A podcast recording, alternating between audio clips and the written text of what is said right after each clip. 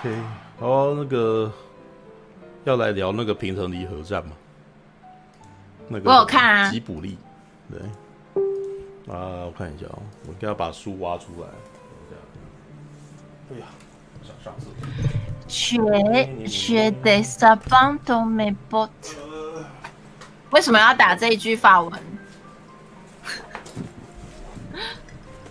哎，有有有人在打这句法文？哪一句法文？什么？什么？我的我的我的鞋子里面有蛇？为什么？我的鞋子里面有蛇？不是胡迪的？不是胡迪的话吗？对啊。什么东西？那个玩具总动员。就是那个里面的胡迪，那个什么，他背上有一个那个拉拉的绳，你知道拉了以后他就会讲，你知道吗？对。今天时间也差不多，太懂哎，什么什么意思啊？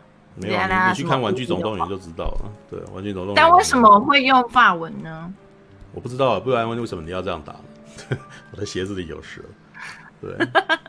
哦，可是我我的感觉是，我的感觉是无法穿鞋子，因为其实他们有 expression，呃，就是他们有片语，就像我们的那种猜灯谜的那种句子，嗯，然后就会要你猜一个意思，嗯，这样子，对。可是我我其实没有我没有听过这句话，嗯，对啊。好，嗯，我剩下一个钟头，因为你十二点嘛，对不对？我也想要在十二点收掉，对。最近没有，最近比较，因为那个人不在，人不在台北，觉得很多东西比较麻烦，你知道吗？对，好，好，这个钟头来聊吉卜力吧。对，因为我没有看太多片，所以没有没有看太过电影，但是看的就是有在看书，你知道吗？知道。然后最近买了一本书，叫做《吉卜力秘辛》哦，这叫《畅所欲言，压紧手漫谈》，知道？这个大侠说他好像有在书店看过。嗯，对我那个几年几年前几年前他刚出的时候，我那时候很有兴趣在书店翻一下。不过我当时并没有看得很仔细啊，嗯、我就是翻翻了几页哦，翻了几段我有兴趣的段落，然后嗯，一看哦还蛮有趣的。他那个押井手，他就是身为那种日本动画界的其实还蛮重要的人物之一，然后他跟嗯。他以他的看法，他重点是他的看法，嗯对。来，他在讲说，哎，宫崎骏啊，他们的他的那些人啊，怎样这样之类的。然后，好像这我但我刚我看的时候，我就一边看一边笑，因为嗯，押金手完完全全就是一个在碎碎念状态，对对，他就完完全全把自己的自己的想法，把自己的真的是想到什么就讲什么的状态，就讲什么的，对，这其实还蛮有趣的一本书，这样。呃，应该是说押井守他是接受，我刚刚其实要看呢，可是他没有电子版，他没有电子版啊。我，是没有收，对啊，哦，没有我、嗯、这一本其实之前在，其实脸书上已经一直有人在在在分享，然后我，那你为什么会忽然想要买那一本来看？它那么多本？没有哎、欸，我其实呃，应该是说我回台中其实真的很无聊，你知道，哦、我回台中基本上那个家里面没有什么，其实台中的那个娱乐就是。也不能说它是没娱乐的地方，而是那个啥，属于我的娱乐不多，你知道，我是宅男嘛，所以在台北那个啥宅男的那个喜好，事实上是有很大一块地方可以去的，而且有两三个地方。对，如果你呃，比如说光华商场嘛，然后光华商场好像就是三创这样子，然后你你可以一次逛两个地方这样子，然后或者是台北地下街，哇，那就是好多家好多家那个什么模型店啊，然后公仔店这样子可以看这样子，对。接叶配推荐好书没有？这本是我自己买的哦。对啊，这本还是我自己买的。但是你也有啊，但是你也有推荐书不是吗？对，可是我喜欢看，我我我其实是每次看到什么，我都觉得有很多感同身受，我就忍不住拍一下，然后然后那个什么，就把里面的内容跟大家分享。因为有时候都是这样子嘛，你看到一件东西觉得很有共鸣，很想跟旁边的人讲，然后我我身边只有网络上面的朋友。对，不过不过你最近的确是常拍这本书啊，我都怕说你有一天就把这本书全拍完了，哦、全 还好，全部贴上去。你人家放心啦，这本书有两百五十四页，我才分享了几页而已，你们真是的。对，就是呃，里面有很多内容是那个什么，我看完以后当下是很有共鸣，你知道吗？就是呃，共鸣是他是制作人写出来的书吗？还是怎么？因为押井守是个导演。你知道吗？Oh, okay. 然后可是我发现，就是押井守在里面那个什么前一页，你知道吗？他大概讲的东西就是说，很多时候那个什么宫崎骏并不是全对的，他觉得宫崎骏并不是全对，他也觉得吉卜力所做的方式不一定是最好的方式，但是呢，在日本的业界环境是没有人可以说他不好，知道？这一点跟但我这一点、就是，但我觉得创作跟实践本来就是有点两两件事、啊。没有，他的意思是说，舆论界里面基本上很少听到吉卜力提到吉卜力的问题，然后他觉得那个啥、嗯、应该要应该要可以谈这件事情的，而不是哎、欸、那个啥不应该提这件事情。对，那但是我在听我在看押井守讲的东西，我其实有些是认同，有些不认同啊。对，就应该是说，嗯。押井守代表的是一个观点，然后宫崎骏他们所做的方法方法也是一个观点，对，然后没有对或错，因为他们就是他们都有成功，你知道吧？只是成功的两种模式这样子而已。对，那可是我看越看越觉得很有趣，因为这本要看这本书啊，你你的背景知识真的还蛮要蛮多的，你知道？然后我越看越觉得，如果我是十年前看，我应该看不懂，知道？可是十年后看，我觉得哇，你有很多东西是我不需要去查东西，我就大概知道了。因为你要看，因为押井守他在聊东西的时候会聊到很多欧洲电影，然后好莱坞电影，然后也会聊一些那种漫画，然后或者是一些动画作品。所以基本上他的知识必须要涵盖欧洲、美国跟日本的影视文化，知道？那我自己觉得这本书。动纯动画迷看可能也会需要做点功课，因为当他提到一些楚服啊，或者是高达这种东西的时候，你就不知道了。对，那可是如果纯文青看的话，哇，那你可能不知道超时空要塞在讲在讲什么，你可能也不知道松本零士是谁，知道吧？嗯。所以，但是我每次看的时候，我有时候感叹啊，就是因为台湾的这代表台湾的的那个什么，大家的喜好其实分的非常非常开，知道吧？可能动漫界跟电影界是老死不相往来的，你知道吗？就是可能会发生这种事情。那要正好都知道，然后也都能够那个什么，全部都知道，然后安然的服用，觉得那个什么不是那么容易的事情。对，有一些东西，但是那个什么，这一这不代表我都有看懂，知道吗？它里面有一些东西是提到一些日本当代文化，那个我就没有那么了解了，知道吗？嗯，对，那好，基本上。哦，这个我应该要分享一下，因为他其实是在讲说，其实押井守大概比他大概比宫崎骏还要小个大概十多岁吧，他算是宫崎骏的晚辈啦。对，我刚开始看到那个字的时候，我想说它是哪一种动物啊？我在想说那是哪一种动物？啊，谁谁谁谁谁？没没事没事，你不知道？你是说吉卜力吗？还是谁？反反正。反正我押井守，我这我在想说他是棒球选手还是什么东西。哦、我那时候这就是这就是你没有了解日本动画界啊。对，你可能比较比较清楚欧 欧洲的事情，所以你了解日本。新海诚，我可能看到他，我可能会知道。然后、哦、他有提到新海诚哦，他在里面有提到新海。然后宫宫崎骏我也知道。然后押井守他是有拍，他不让他拍的时候，他是《攻壳机动队》的导演啊。OK OK OK，嗯，就是如果你很喜欢 Cyberpunk 或者是科幻类的东西的话，你应该会知道这个人。对，那你可是金敏，我就听、嗯、有听过啊。可是押井守，我那时候想说，他到底好像有听过这个人，到底是棒球队员呢，还是什么的？为什么他跟你你你会不知道押 呃，会知道金敏在台湾呐？我觉得我现在先不提法国这边了，在台湾的话会知道金敏啊，会跟宫崎骏的基本上是比较文青一挂的人。对，然后你会知道压井手的人呢，oh. 基本上已经是动画界的，就是动漫迷了，就是宅宅啊。对，那压井手在里面也有提到这件事情，他有提到说吉卜力到最后其实他们所做的东西其实已经不是动画界的，他已经没有他他拍一部电影啊，拍一部吉卜力的作品，到最后已经很难动员日本的动画的观众来看了，就是他动员不了宅男来看，因为他到后期。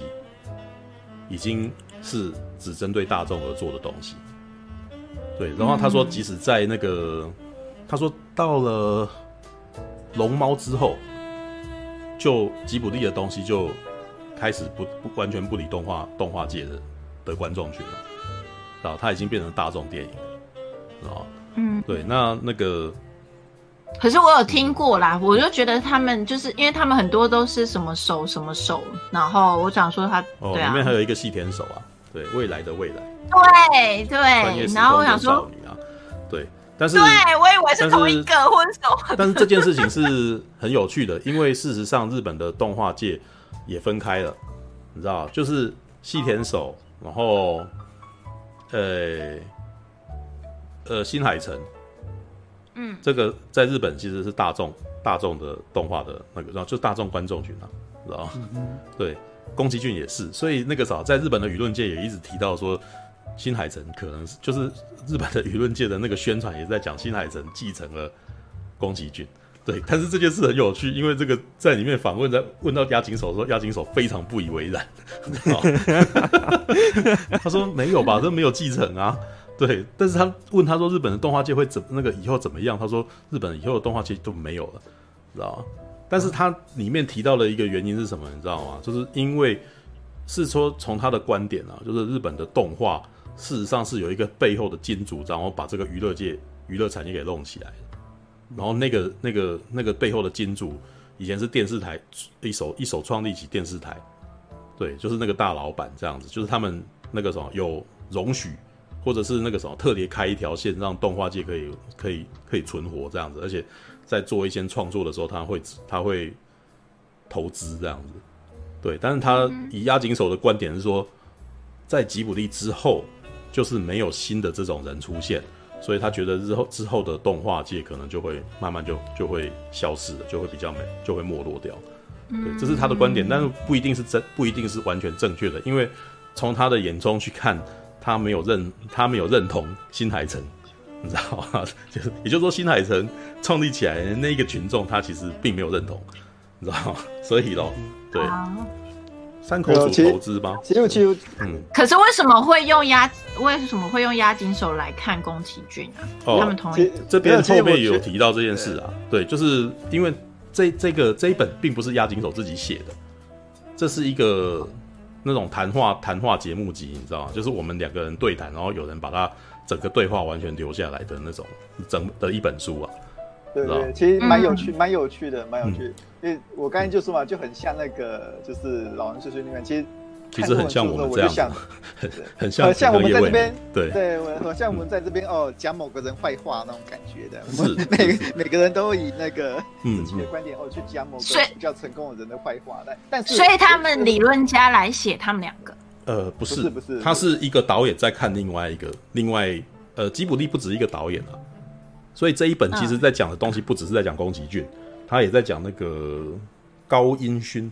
是这样发吗？高田勋还是高音勋？对，高畑勋吧。高畑勋，好。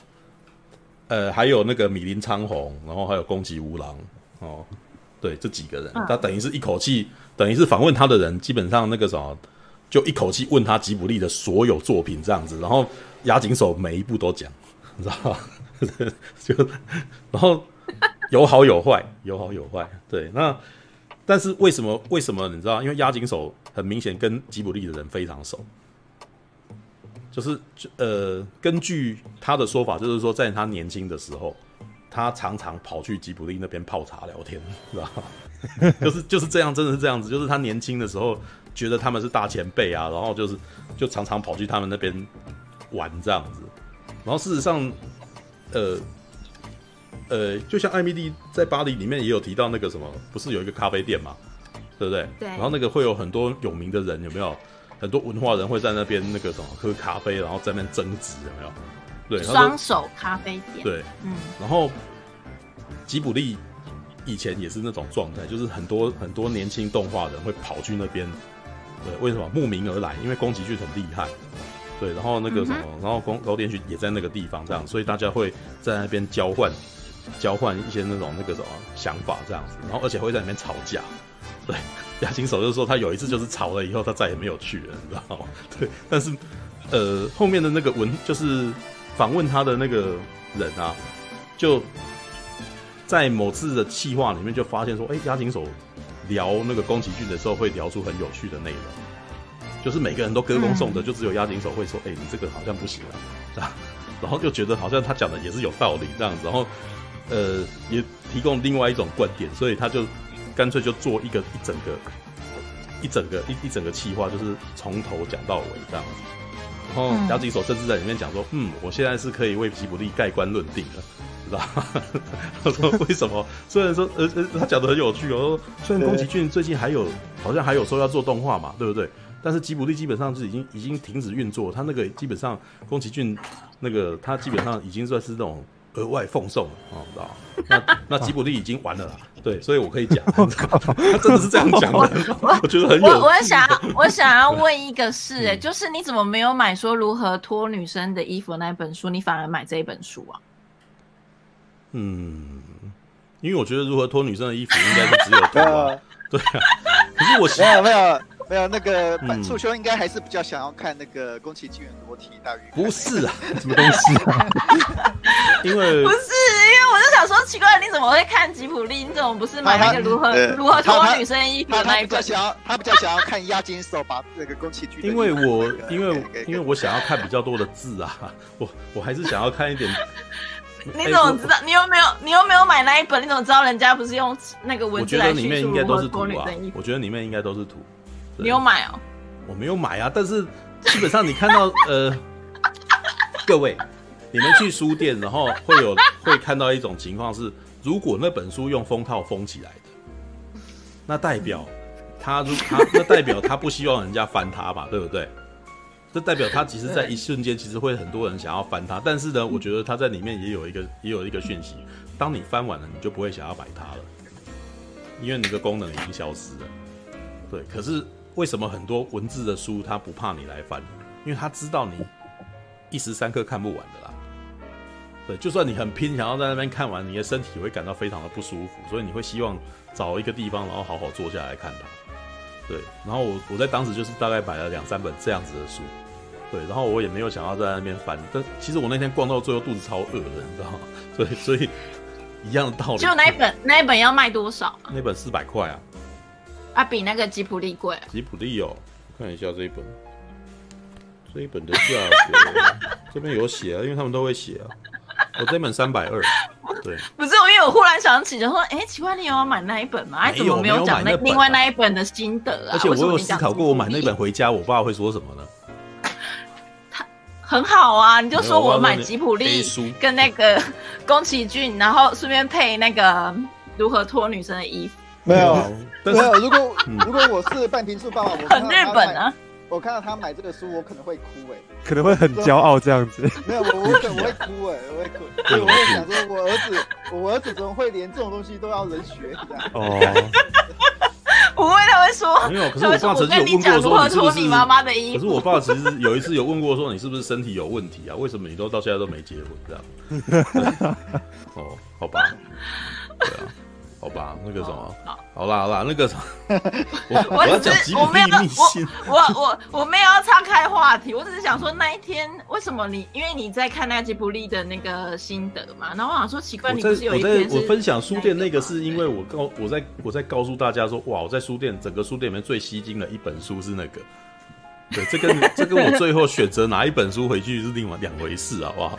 这样子，所以你最后选择就是那吉普力。我我还有我本来还选择非常就是看了很多我我都很感兴趣的，像是我买看了一本，我真的还蛮想买的，你知道吧？日本的盔甲，嗯、知道日本盔甲图鉴，你知道哇，里面真的哇，翻开了我真的觉得好厉害哦！就是他会把每一个盔甲、每个时代的那个细部啊，什么都都会把它弄出来。然后我真的那一瞬间真的很想买它.可是有我，其实我因为我。最近的工作，其实在，在在之前几个月的时候是有提到，是有做到很多设定的工作的，嗯哼，就是常常会有很多做设定的人在问你问题，然后你要提出意见来。可是现在没有了。如果在前几个月看到，我真的搞不好就买它了，你知道吗？因为它可能在我的工作上面其实会造成一些可能会有参考价值。对，然后我还有买的那个，还有一本书，我真的也蛮有兴趣的，叫《日本刀名鉴》，知道吗？就是里面真是一本一，就是每一把刀，然后再看那个，你知道那那个，你知道为什么那时候对那个很有兴趣吗？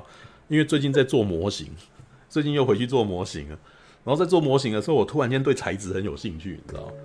因为你要帮那个模型的那个盔的那个什么，他们的外壳上颜色，然后上颜色的时候，你这时候突然间就会很想要知道说，哎，那个枪，真实的枪它到底看起来什么样子？然后你要你，我那时候就想说，是不是要用什么颜料才可以比较接近真实的枪的样子之类的。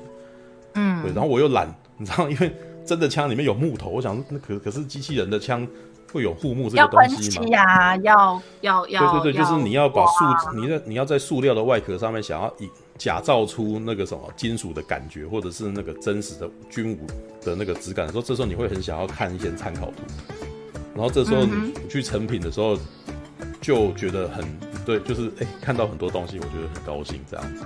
对，那、嗯、哦，不过我还是要分享一下，我觉得台中的那个奇美成品是个好地方，对，而且它已经它、嗯、已经赢过那个什么，它已经比中友成品好逛，啊，甚至比台北很多成品都好逛，知道？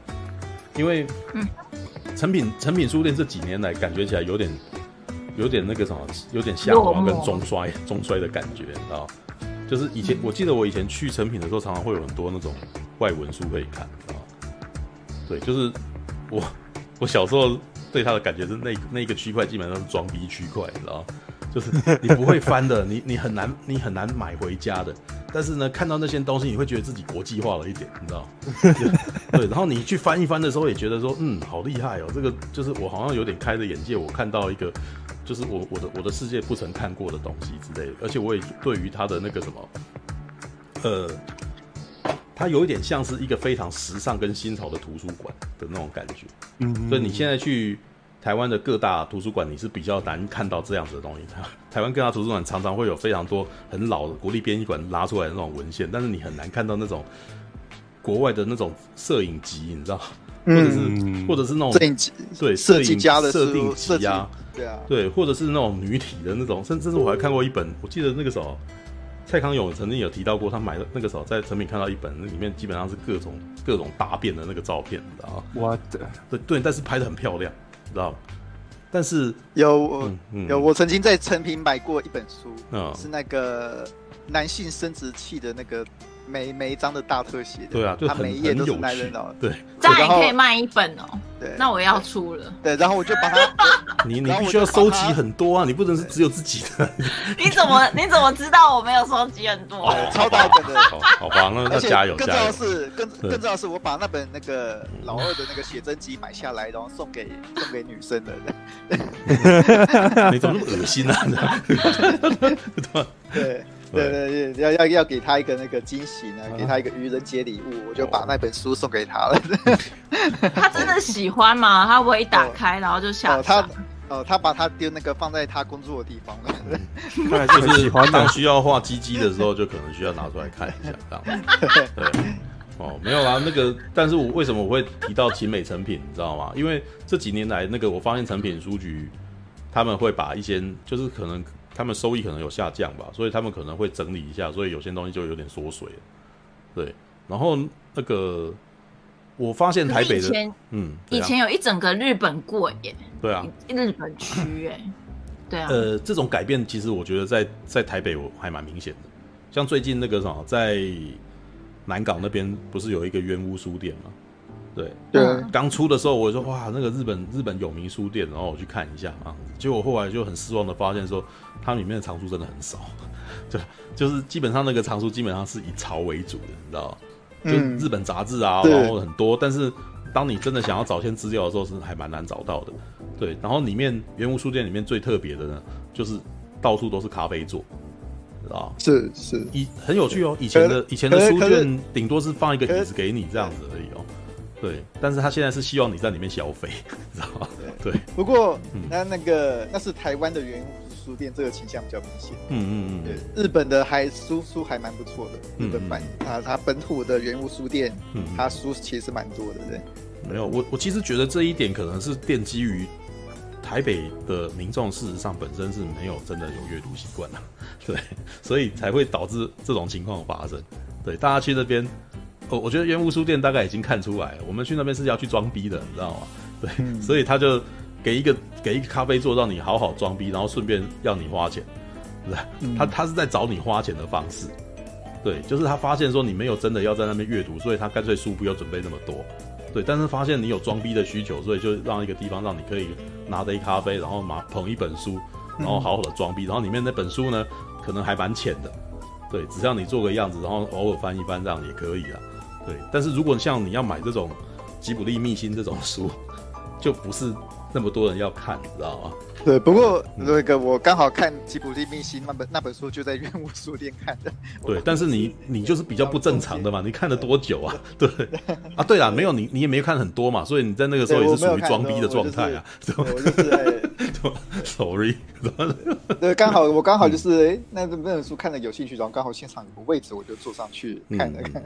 没有，也看了也看了半个小时有吧？对，那好了，那那是有阅读啦，那有真的在阅读，对。但我我的感觉是，但是我在当下是，呃，我不希望在那边，我觉得在那边看书不舒服，你知道吗？对，但是话说回来，如果那边有咖啡座，我可能这也不会买这本书哦。哎，有啊，他那边有咖啡座啊，有啊，有有有，勤美成品有咖啡座，对，有有有，但是我还是选择把它买回来。对，但是我不后悔，我真的觉得买这本书还不错，因为我看到东西太太共鸣了，你知道吗？嗯，因为。其实押井守他是一个蛮严谨的一个人，我觉得这一点跟他为什么后来有在有办法在学校里面教课有关系啊，知道吧？他他他是一个蛮自律的人，你知道吗？就是很清楚自己要干什么，然后会会把很多事情那个什么，呃，条列化、条理化，知道吗？嗯，所以由他来评宫崎骏是很有趣的，因为宫崎骏是一个非常放飞自我的人，对。我在里面最常听到的那个宫崎骏的批评，就是说他根本就不是一个导演，就是就是他没有导演的样子，他基本上可能连三流的导演都不算，这样。就是押金手说宫崎骏不是一个，甚至是可能连二流的导演都算不上。但为什么这样讲，你知道吗？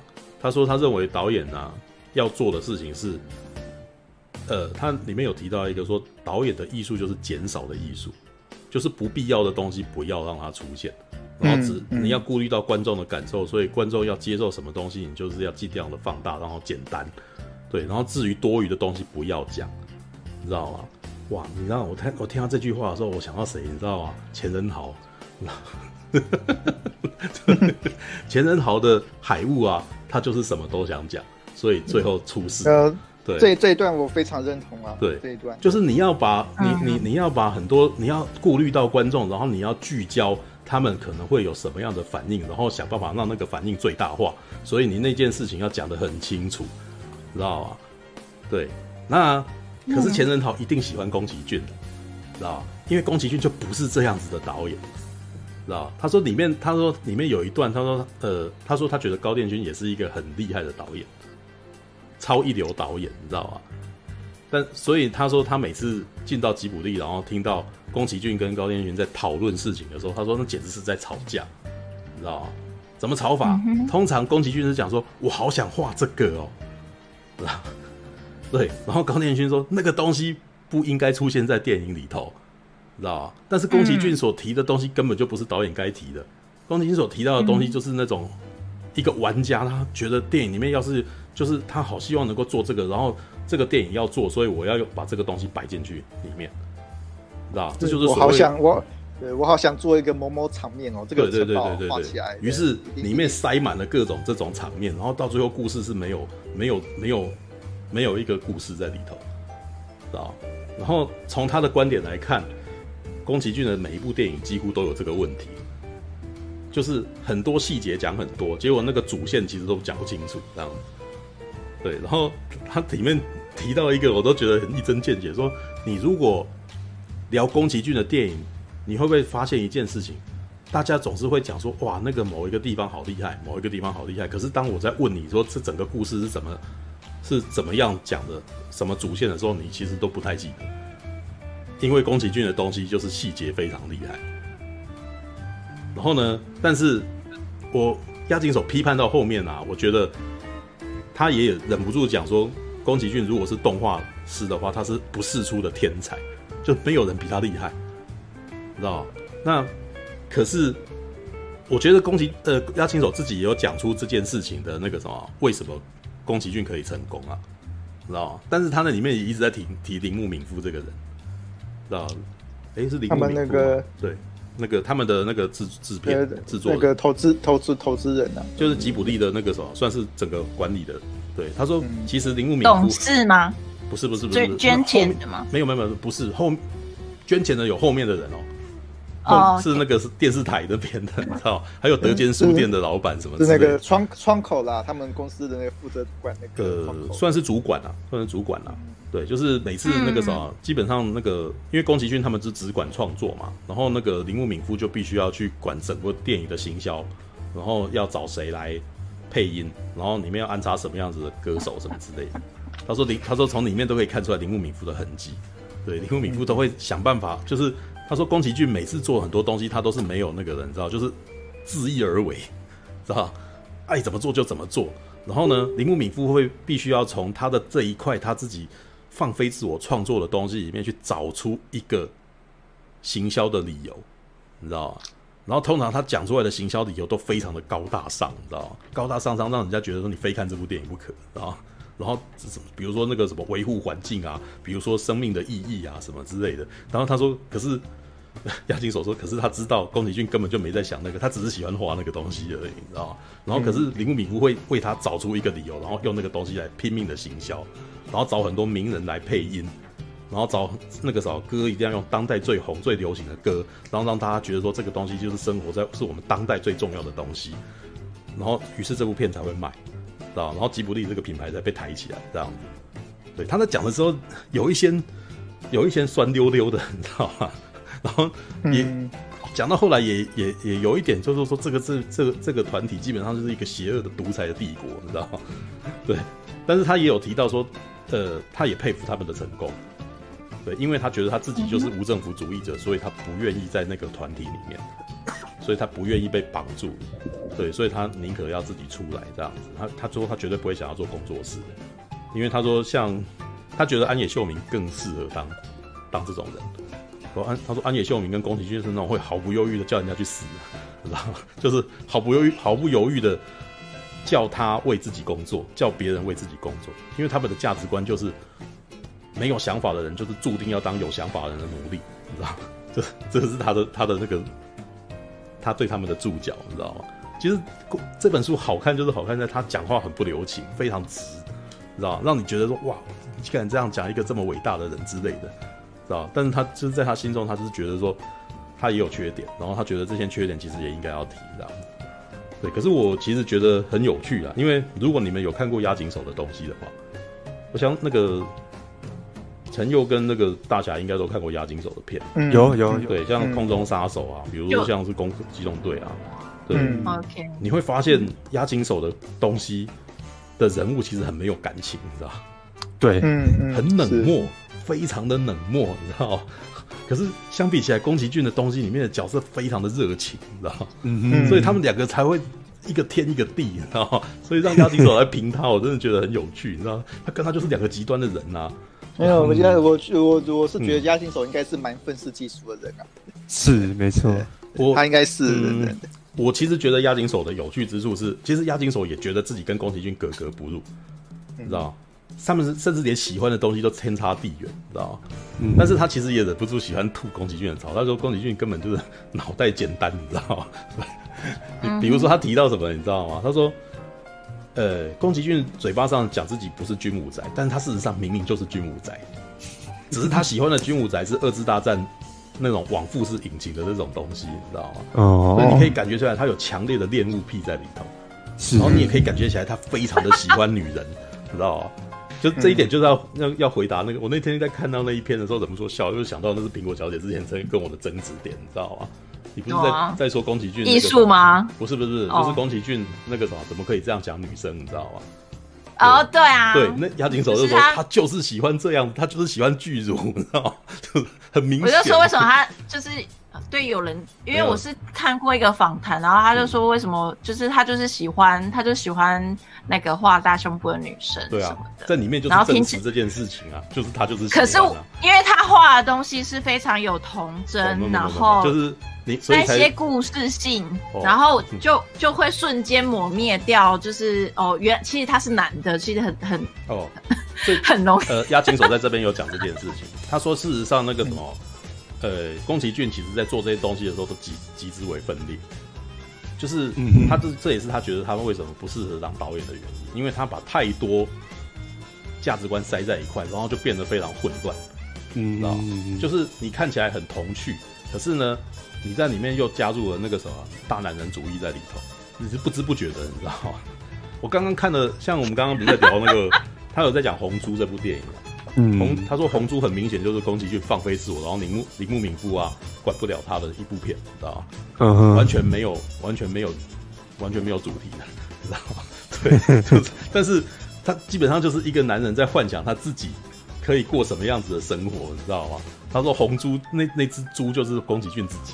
他说：“宫崎骏自己都没发现，你知道？他还以为不会有人发现，那明明就是他 这样子。然后，然后说，但你可以从这边就可以看出他的价值观。他是一个希望有老女人跟年轻女人都喜欢他的人，知道？里面的老女人也爱他，年轻女人一看他对他爱，因为里面有一个，里面有呃，里面的那个故事，事实上红珠是一个，应该是在意大利那边，然后那个什么以前是空军的，然后他后来离开了，然后变成赏金猎人这样子。”那那个世界不是真实世界啦，因为那个世界是一个异世界。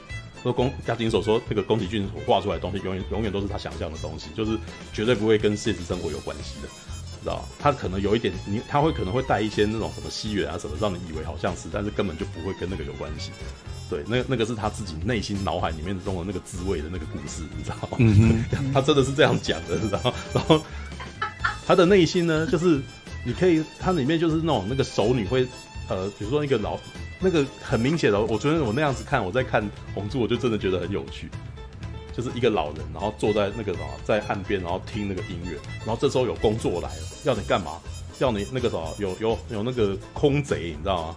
有盗贼在抢，有盗贼在盗贼在抢劫，然后你就把它抢回来，你就有钱赚这样子。然后他就去，他就去把他们那个什么，轻轻松松的解决这件事情，然后大家都很喜欢他。然后晚上呢，然后他在信步的踩到那个什么。呃，晚上的那个酒店，然后那有一个那个很漂亮的歌手，你知道，熟女歌手在那边唱歌这样子，然后就进去喝个小酒，然后熟女歌手很喜欢他，所有人都所有人都很喜欢那个熟女歌手，但是那个熟女歌手就是只喜欢他而已，知道吗？就是一个非常自恋的一部片，你知道吗？但是因为他画得很漂亮，所以你会忍不住就是被那个情境给牵动，然后你会开始认同这件事情，这样子，就是你会被他。被宫崎骏，所以宫崎骏喜欢老女人吗？的意思啊？没有，宫崎骏是一个大男人主义者，男人放飞自我，爱飞行，做自己爱做的事，然后女人忍不住的爱上他，uh -huh. 你知道吗？然后里面的男人完全都不会为女人做任何事，所以里面的女人全部都要为男人做事情，你知道吗？他他去做。我好奇他老婆是老女人还是年轻的？他老婆已经老了，啊，他老婆已经老，但是里面也有提到一些事情，就是说他回到家里面，老婆会骂他之类的。他说《霍尔的移动城堡》里面有一段就是那种感觉。就霍尔回去了，然后旁边人就会骂他这样子，你怎么又变成这样子的人？知道吗？他老婆是 没有啦，他不是他老婆不是业界人士，我没有看到他胸部。他老婆不是业界人士，你就不用思考这个了啦。对，但是他对于一些女性，其实是是会有他的这个什么。绝对有。你说他把他的幻想都对，他会把他的一些那种幻想，他喜欢女体的什么东西都会把它做进去，不代表说他老婆一定要每次都是年轻人，他不会，他不会怎么样直接投射在那上面啊。对，啊、对。然后我觉得里面还有一段，不过不过他老婆真的看起来像贤那个贤妻良母。嗯，日本日本的那个女性其实大部分那个什么都有这种倾向，对啊，就是至少在上一个世代都、哦、都是有点这种状态啊。还有重点是你要。苹果要注意一个重点，照片看起来像贤妻良母。嗯，对，回家、哦、好，搞不好会念念，搞不好是那回家是荡妇，这样吗？没有，这会宫，我觉我觉得宫崎骏会是妻管严，会搞不好是妻管严的那一种。我觉得宫崎骏是，但是我觉得宫崎骏是一个很难打理他私生活的人，所以他老婆一定会管管理他所有的私生活的事情。对，那应该是说他的物欲其实基本他的那个什么热情全部都弄在他画画上面。对对，对，搞不好宫崎骏在家里面那个龟的。宫崎骏喜欢童颜巨乳，说的像龟一样的。没有，他里面也有提到，哎、欸，押井守在里面一直在批判一件事情，就是宫崎骏。他喜欢巨乳吗？宫崎骏的故事，他喜欢巨乳，他里面就很明白的讲了，他说他他觉得那个。可是押井守自己也喜欢巨乳啊。哦，他也不否认啊。对啊，oh. 没有人那个，只有你才会觉得奇怪，他们都觉得这是很自然的事啊。对，就是他们那个文化就是、啊，因为就是一群男生在那边讲话嘛。对啊，就是那没有你访问他的人是女的啦，访问他的人是女的。对，然后、oh, 是、啊，对，那个记者是女的。对，然后那个呃，他在我觉得他批评宫崎骏一个很有趣，他说 宫崎骏的那个作品里面的人基本上是没有任何情绪问题的，你知道吗？大部分的大部分，他提到一件事情，他说宫崎骏很讨厌犹豫不决的人，怎样？嗯，看哪？没有，因为旁边有人一直在那边听，一直在讲，哦、勇者喜欢巨乳有什么不对？哦，对啊，这句是很有名，那个是勇者义彦的那个著名台词啊。对，山田孝之在里面讲。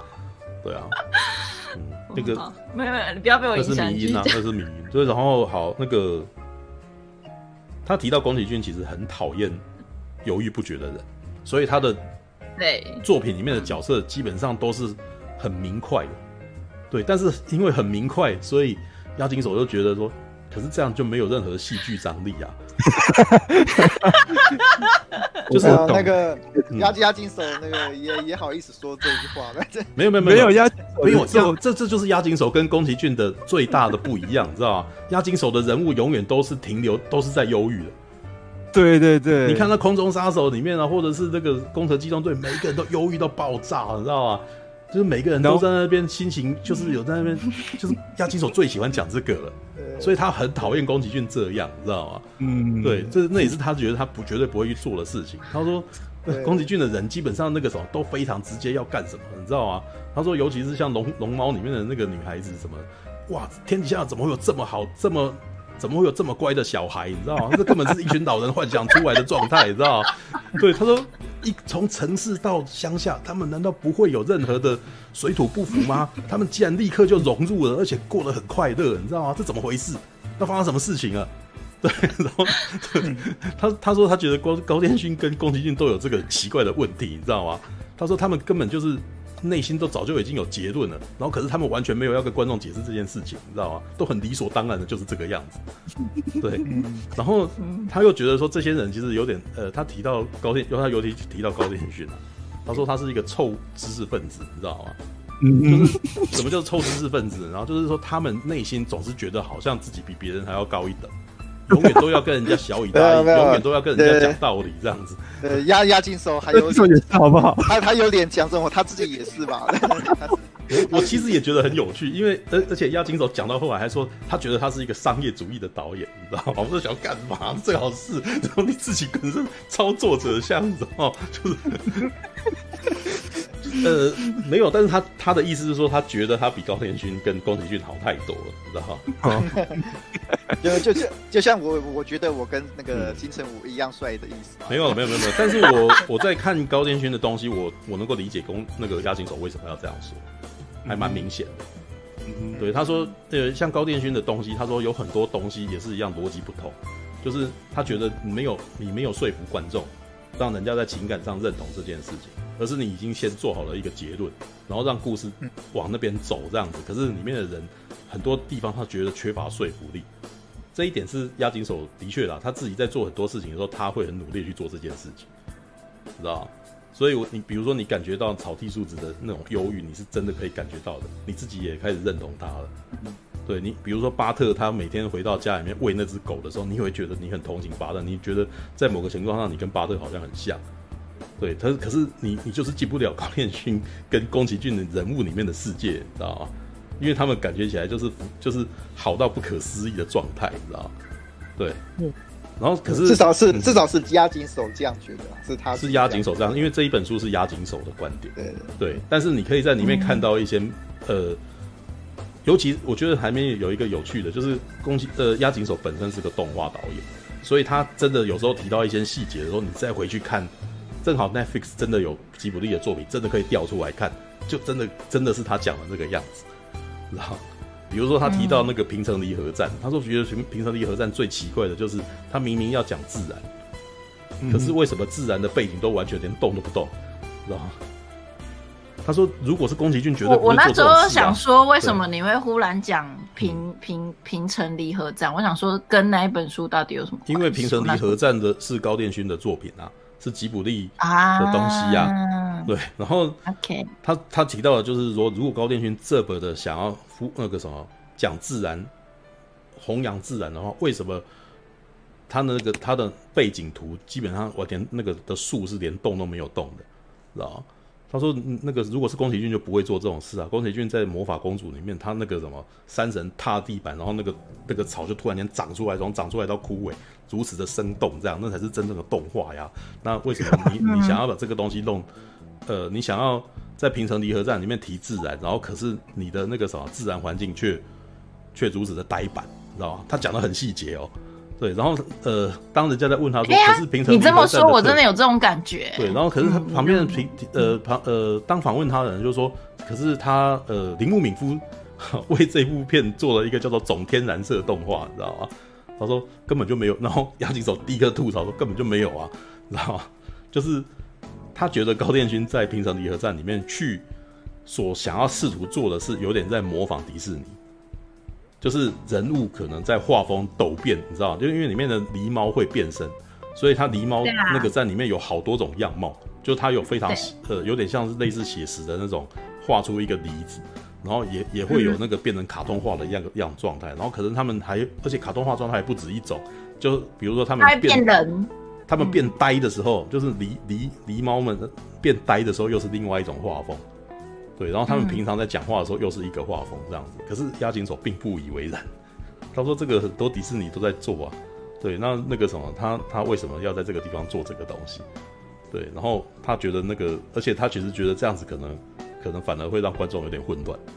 对，不过我再看一次，我其实觉得平成呃，其实我昨天看完平成离合战，我其实还蛮忧郁的，你知道吗？其实平成离合战还蛮好看的。很悲伤、欸，而且小时候看跟老老了以后看完全不一样感觉，你知道吗？嗯，他他很，我他是很有趣的作品。其实他叫平城离合站啊，它其实真的有点想要把它做成像大河剧那样子的龙的的的方法，然后再讲狸狸猫的故事？因为它完全都带从头到尾都是用带旁白的，然后那个旁白这真的有点像是那种。国家地理频道或是探索频道在讲历史故事的那种背的那种旁白的声音，你知道吗？而且还有年份，嗯、你知道吧？碰碰离三十三年有没有？啊，他会，如果是今天是用我们的台湾的做法，就可能是我这种声音，或者是圣祖鲁的声音这样子，然后再讲很严肃的事情，结果里面的画面是很可爱的狸猫这样子，然后可是这个故事很难过，你知道吗？他事实上是在讲一个，他是是在讲一个战争的失败。是在讲一个朝，就是他有点像用人拟人化的方法在讲一个朝代，然后那个什么想要想要复兴，然后想要抵抗强权，然后最后全军覆没的故事。嗯，然后可是呢，他表达的方式又是很幽默的，又是很可爱的，就是那个画风又很可爱，你知道？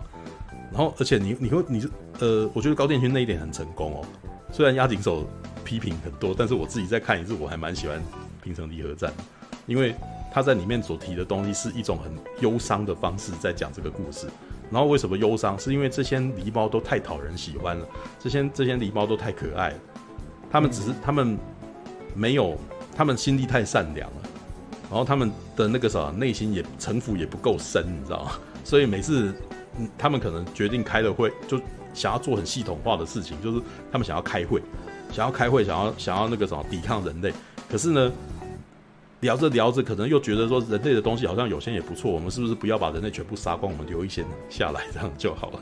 对，然后或者是他们有一些小城，可能把人吓了一下这样子，然后有些人很害怕，然后他们他们就觉得自己大成功，然后就在那边庆祝，你知道吗？庆祝以后，然后就忘记自己接下来要干什么，然后就在这样子的环境，就是在这样子的事件一个一个下来，他们就一直都没有办法做真正的能够让人类害怕那个。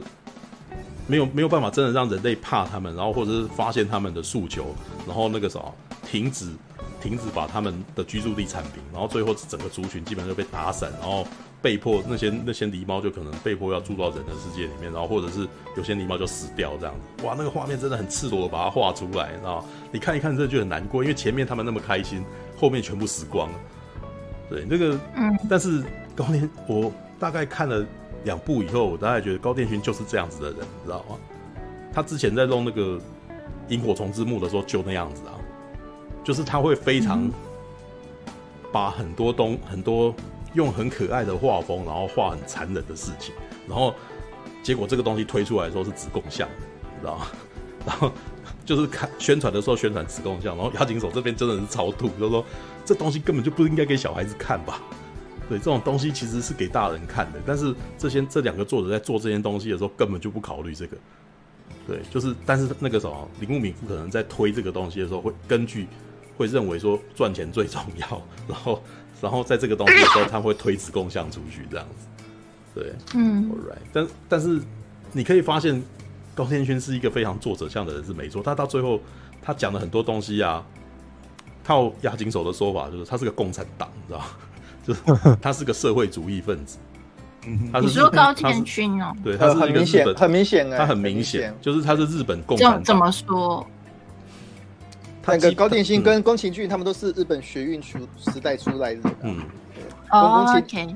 宫崎骏可能还好，但高畑勋就很明显，他他《萤火虫之木》跟那个嗯《平成离合战》其实都还，就我自己看的观点，他那个价值观其实还蛮那个社会派的。他是很明显的社会主义啊。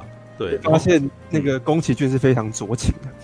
嗯，没有，但是没有，他要提到宫崎骏是宫崎骏有这一个点在里头，但是宫崎骏呢的物欲跟他的喜欢女人或喜欢飞行的欲望盖过了这个东西，所以偶尔会有，嗯、但是虽虽然还还是会流露出来他的田园主义，就是他们觉得他们觉得农村是那个天堂，才是人应该过的地方啊，城市都很糟糕啊，对，但是宫崎骏。宫崎骏在《魔法公主》里面其实有在自己在在拉扯自己，你知道吗？你知道那那一天我也把那个什么《魔法公主》再看一次，你知道《魔法公主》其实宫崎骏是塑造了那个男主角，然后他到最后其实是发现说两边都不能没有，知道他好像他没有一面倒的认为说农村那个什么乡自然是最厉害最好的。他到最后其实还有，比如说他跑去那个打铁的那个城里面，然后他还跑去跟他们生活，然后就是去了解他们，呃，了解这些需要机械的人，需要这些科技的人的生活方法，然后知道说这个东西是有这个需要的，所以他到最后一直在问说：难道我们没办法两者互相共存吗？这个是宫崎骏哦，对，但高天勋就非常执着的认为说，只有农村才是才是人住的地方。然后里面的人在问他说：“为什么共产党、日本共产党会跟农村扯上关系？”然后押井守的解释是：因为共产主义本来是从劳工是呃欧洲那边工业化，然后很多很多劳工，然后没有了人权，然后所并发出来的一个思想。可是日本没有经过这一段，日本的所以日本的基本上会跟农村绑在一块，知道这一点跟那个啥、嗯、对岸也一样啊，农工你知道？你知道我们的土改你知道？也是一样啊，对岸基本上也是以农农夫为主，甚至是土地包围城市啊，对啊。All right，这本还蛮好看的，其实看完你会觉得很有趣，而且看里面根据那个什么访问的人的说法，你知道吗？看这一部啊，看这本书，你会很想要再回去看够看吉卜力的作品。嗯嗯，对你你你你从此以后看吉卜力的作品会会有另外一个层面。知道，你就是就是会，你一开始看宫崎骏的东西，你都会，你都会着迷在他的那个故事跟那个画里面，你知道吗？可是被押井守这么一吐槽以后，你再看，完全是另外一种样子。你你突然间好像可以比较从比较从作者面向，然后来看这个东西，嗯，知道吗？对，喜喜欢看人讲坏话的人，一定一定要看。不是我，但是呃。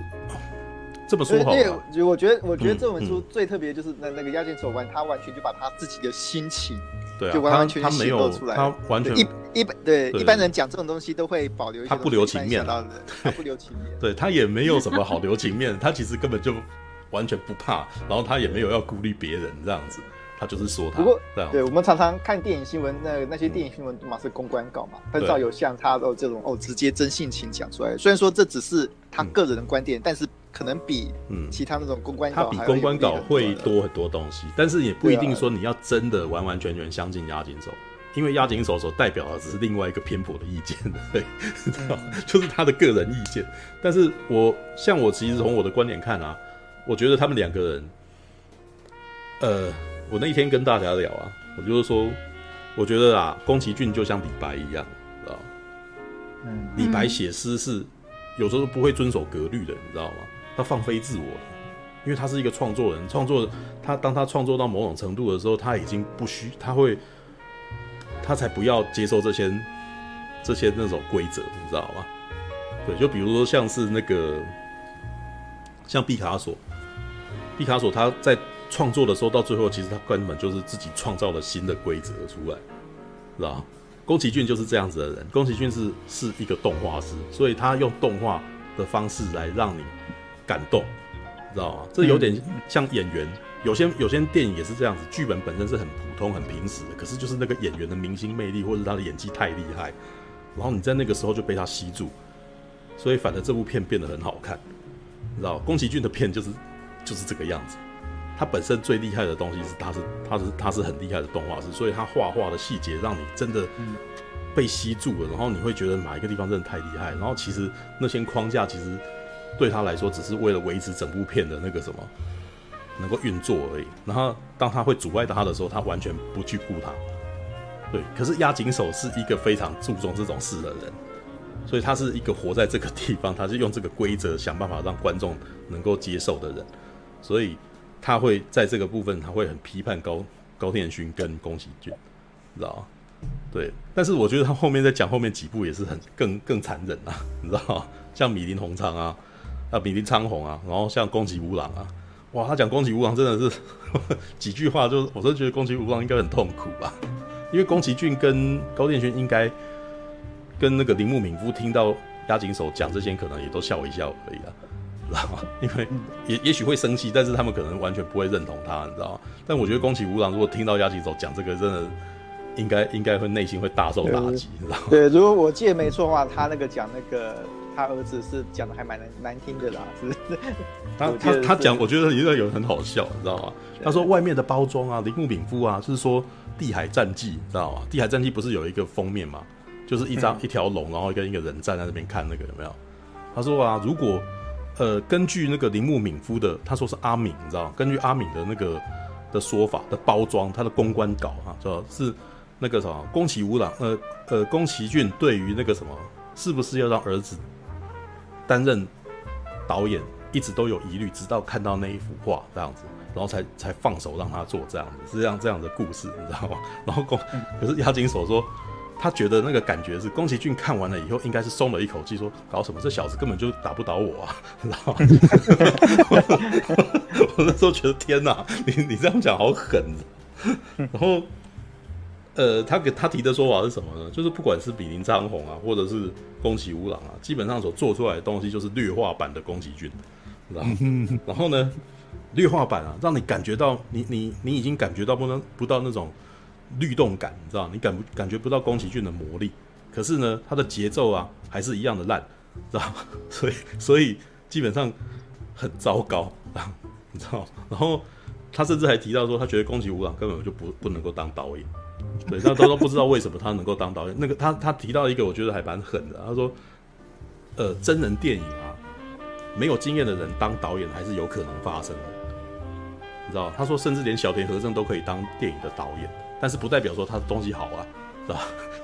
然后，但是他觉得动画导演要注意到的事情太多，对，就是他觉得不是不是没有经验的人就可以随便就去当的，知道吗？然后他觉得宫崎吾朗感觉起来在做一些东西的时候，有点像是铃木敏夫的傀儡，是吧？就是其实是是铃木敏夫想要做那个东西，然后铃木敏夫有的时候也有他自己的创作欲望，但是。他不当导演，他是用制作人，然后让导演为他做事这样子。他举了一个案例说，其实那个《魔女宅急便》就很明显是铃木敏夫的东西，嗯嗯，知道是铃木敏夫很明显就是做给他女儿的，知道那个小魔女基本上就是他的女儿，知道只是他让宫崎骏去做小魔女，对，就是那个他，但是他讲的就是这些这些作者到最后其实都有一点自卫的成分在里头，这样子。对，不过押井守自己还敢讲自己啊，就他自己那只狗不是也明显很明显是这个样子吗？对啊，是啊，是啊，所以这个我倒觉得看有没有人要写要写那个要来讲押井手，知道吗？因为这这一本是因为那个吉卜力他一口气讲三四个导演，然后是押井手讲他，你知道？对啊，那那个嗯，不知道有没有人可以写个押金手？你不觉得这 你不觉得这种书很好看吗？你真的是那个什么制作人在聊制作人，你知道吗？嗯嗯，对啊。呃，因为我在看的时候，其实是因为我我的生活最近也遇到过很类似的事情，就是创作者其实很喜欢放飞自我，然后制片啊，我我还记得我大概今年初的时候不是在讲说我看的那个什么。谁杀了唐吉诃德以后，我他妈在在在那个什么电影院里面流泪，你知道吗？因为因为因为谁杀了唐吉诃德也是打到我，你知道吗？为什么？因为那时候，好好看哦，因为我那时候有在讲一件事，就是说所有的导演全部都放飞自我的导演，全部都是唐吉诃德，你知道吗？所有的制片人全部都是商丘，知道吗？就是商丘永远都要拖。就旁边说不是啊，这样不对吧什么的。然后唐吉诃德一定要讲没有没有没有，那个是巨人这样子。然后商丘说没有没有，那个只是风车。然 后可是为什么商丘要一直跟着唐吉诃德？因为商丘自己也希望能够是这这真的是个冒险。他的内心深处其实希望自己能够看到巨人，你知道吗？但是不是，就是他他只能够看到风车。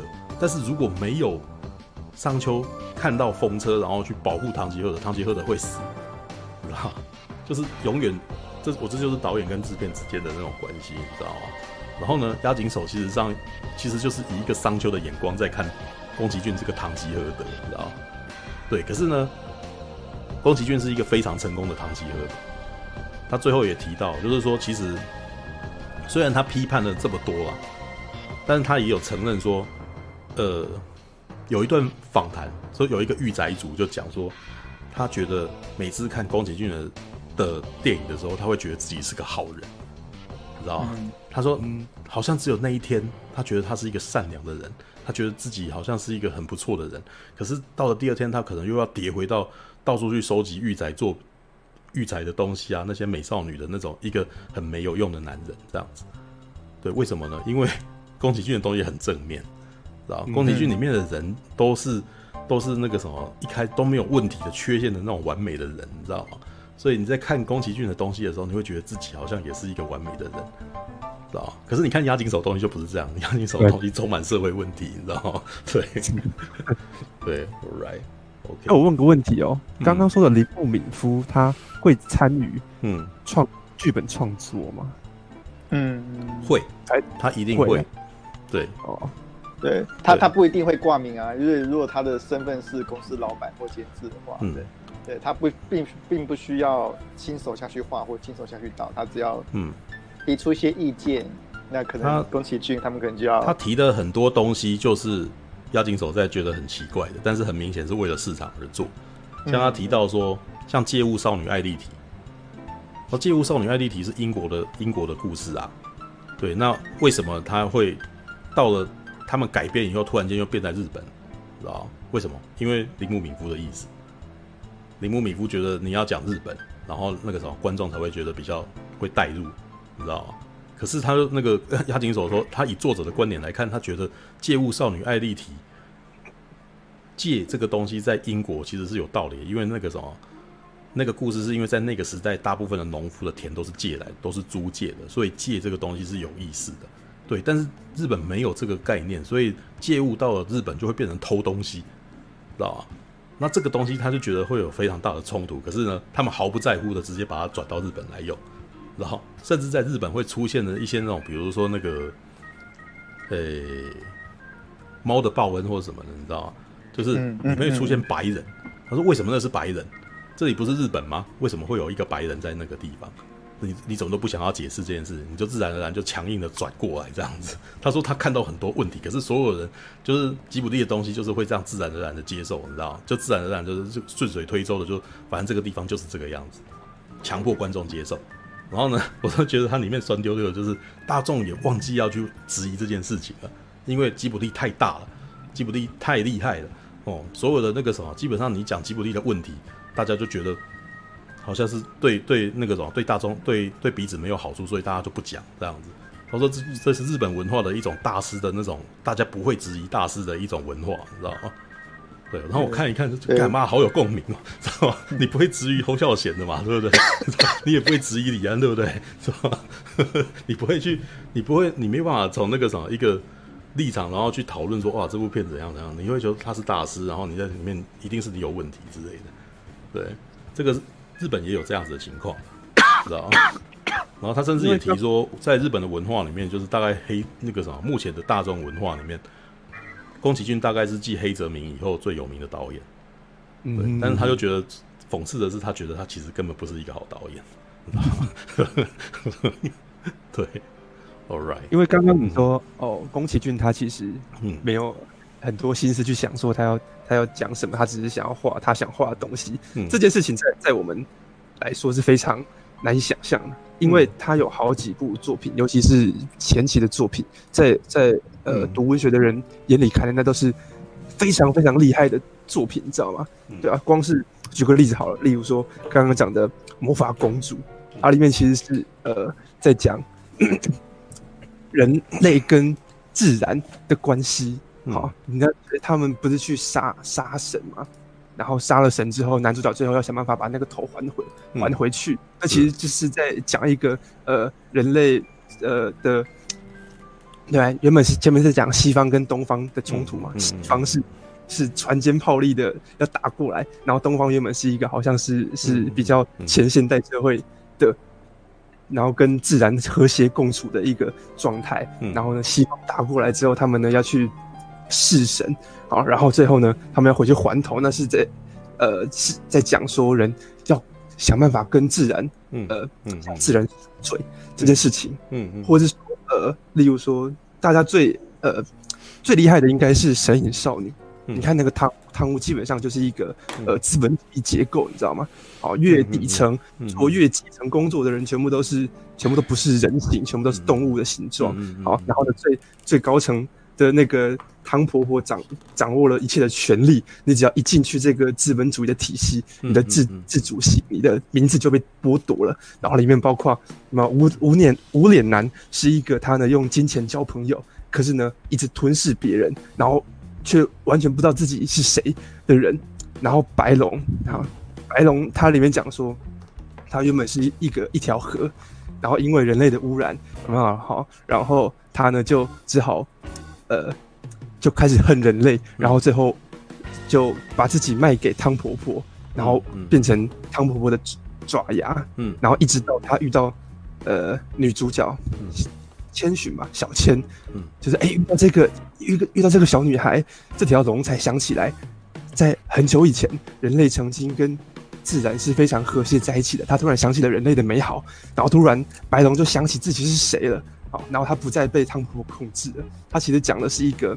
当代呃资本主义的一个现状，然后讲的其实很全面，然后那个故事每个意象都环环相扣，嗯、我们都觉得太厉害了。结果这时候哎，居然宫崎骏并原来没有要讲这个嘛？那不是，不是，也就是说，不是，不是，不是，我大概知道你的意思。嗯，对。不过那个其实其实押金手不是这个意思啊，你知道吗？押金手的意思是说你你讲的东西都对啊，对，但是你塞的太多。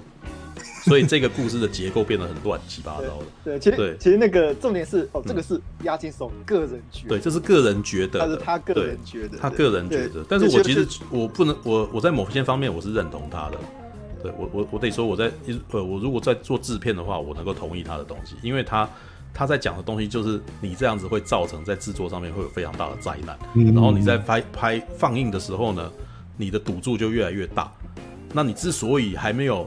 失败只是因为你恰巧没失败而已，是因为你的个人特质，然后让大家都很喜欢你，然后而且还有铃木保敏夫保护你，然后帮你行销。你如果没有铃木敏夫，你做这个东西你就死掉，知道吗？因为你、嗯、像你，呃，陈佑你刚刚讲的东西，我跟你讲，钱人豪也有做，对，对吧？他也塞了非常多的东。我我跟你讲啊，钱人豪他写的故事很好，你知道吗？我得说他写的故事是好的。嗯，他只是执行出来很糟糕而已。哦哦哦哦，绝对绝对没有，绝对不是哦。没有没有没有没有，他我跟你讲，钱人好的东西如果是小说是好的，绝对。他的每一个人都有故事啊，他的每一个人的内心里都，你那在很多那个什么，在那个哈利波特里面那样子是可以的哦。你知道吗？就是一艘船，每一个人的角色都有故事哦。钱仁豪如果作为小说作者，他其实是厉害的哦。但是为什么？因为他在执行的时候，他什么东西都都还要都要讲啊。他什么东西都要讲，然后变成他的，我到我最后不是有这样讲一件事情吗？我不知道这到底到最后这个故事到底要告诉我什么，很，很痛苦，很累，还没有结束，你们什么时候要打王？我已经出现这样子的情绪了嘛？嗯，对。好，那大侠，你说你觉得他不是一个好的创作的这个作者？对，因为他说你说哦，他编了很多人，但其实那所有人都是同一个人。他是所有人只只都是对是，他他宫崎骏也是啊，他他只要编两个人的故事，对，宫崎骏也是这样子的，宫崎骏也是这样子，宫崎骏所创造的每一个角色都是他的分身啊，他可能只是列出来，然后讲说他想要讲这方面的故事啊，对，这这其实就可以讨论到回到说哦，押井守。对这个所谓的创作概念跟这种宫崎骏的创作概念不一样的问题，也押井守，嗯，某些程度上，我看完那本书觉得哦，押井守他只是单纯在嫉妒宫崎骏有那个帮他。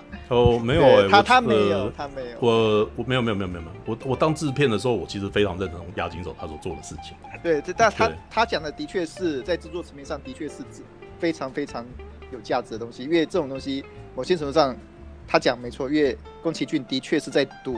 他的才华可以压过他的制作上跟那个逻辑上缺失，但但宫崎骏是常常赌成功的，对。但是我们一般作为一般的创作者，我们不能赌，不能单靠我们的那些哦一时之间的才能，对，我们必须还是要考虑到很多逻辑上、制作上的东西。押金手他去他有注意到这一点的，但虽然说押金手他并不是每一部片也都。像 对有也都也他也不是每部片都做很成功这样子，嗯、没有他也呃，我觉得押井守跟宫崎骏的一个不一样的地方是，押井守他的东西其实是说说老实话啊，押井守的东西反而比当宫崎骏还要不大众，是啊是啊，是啊这样子，所以我前面才说他他有些话还但是但是那个什么，应该是说从宫崎从押井守的观点。宫崎骏他所他能够大众化的原因，不是因为他的导演功力，嗯，是因为他的动画的那个表现方式，嗯，是对，而不是，所以他才会讲说他是一个很烂的导演，但是他是一个很好的，他是一个动画界的天才。他在这里面也是有讲这件事情的，对，我倒是觉得宫那个押金守也在里面也是有提到说，他没有全都骂他，哦，他只是在说，他说从导演的观点来讲，他觉得那个地方是很糟糕的，对，然后他也会提到很多，他觉得在宫崎骏。他说他看得到宫崎骏在哪个地方在偷懒，哪个地方他累了，哪个地方他很用力，知道吗？对，这个应该是说，这反而是他同样是动画制作人，他才看得出来的。然后他指出来的时候，嗯、我他一指出来，然后我突然间注意到这件事，诶，他他讲的事情有道理，有好像真的是这个样子。对，是的，对，对，这一点是他指出一些东西，让我们可以看得到。对，这也是这本书的里面其实它的作用。这你不用，当然你可以在里面感觉起来，好像你不用全部都是说，好像他觉得他讲宫崎呃押井守觉得是对的东西，你也觉得说一定要是对的。对，是的，对是的。但是我应该是说，押井守所讲的东西是一个一般正常状态，就是普通人不该做这种事。对，但是押井守到最后其实有承认，因为宫崎骏是天才，所以他才可以这样子，嗯，你知道吗？但是他有提到说高田高田勋啊，就是比较像押井守的人。但是呢，有但是高建勋有太有那个什么文化人的臭脾气，就是很 高傲的认为他在里面是真的这样讲啊，就是臭文臭知识分子。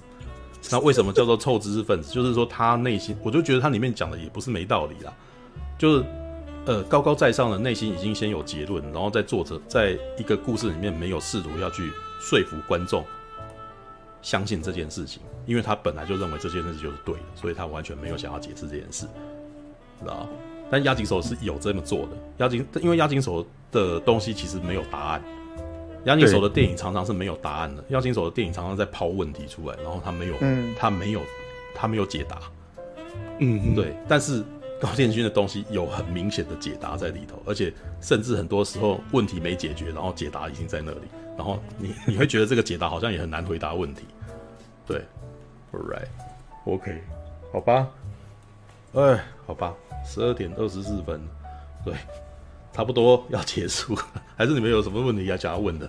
对，对，其实那，这部、嗯、这部片这个这本书，对对，其实我自己也蛮推荐的，所以我、嗯、我我没有全部看完，对，但它真的很有趣，很有趣啊，真的，它真的可以从，尤其是嗯，尤其是比较少熟悉所谓的制作方面的人，嗯、去熟悉说啊，到底什么叫做一个，就至少从押金手的观点去了解说，到底什么样。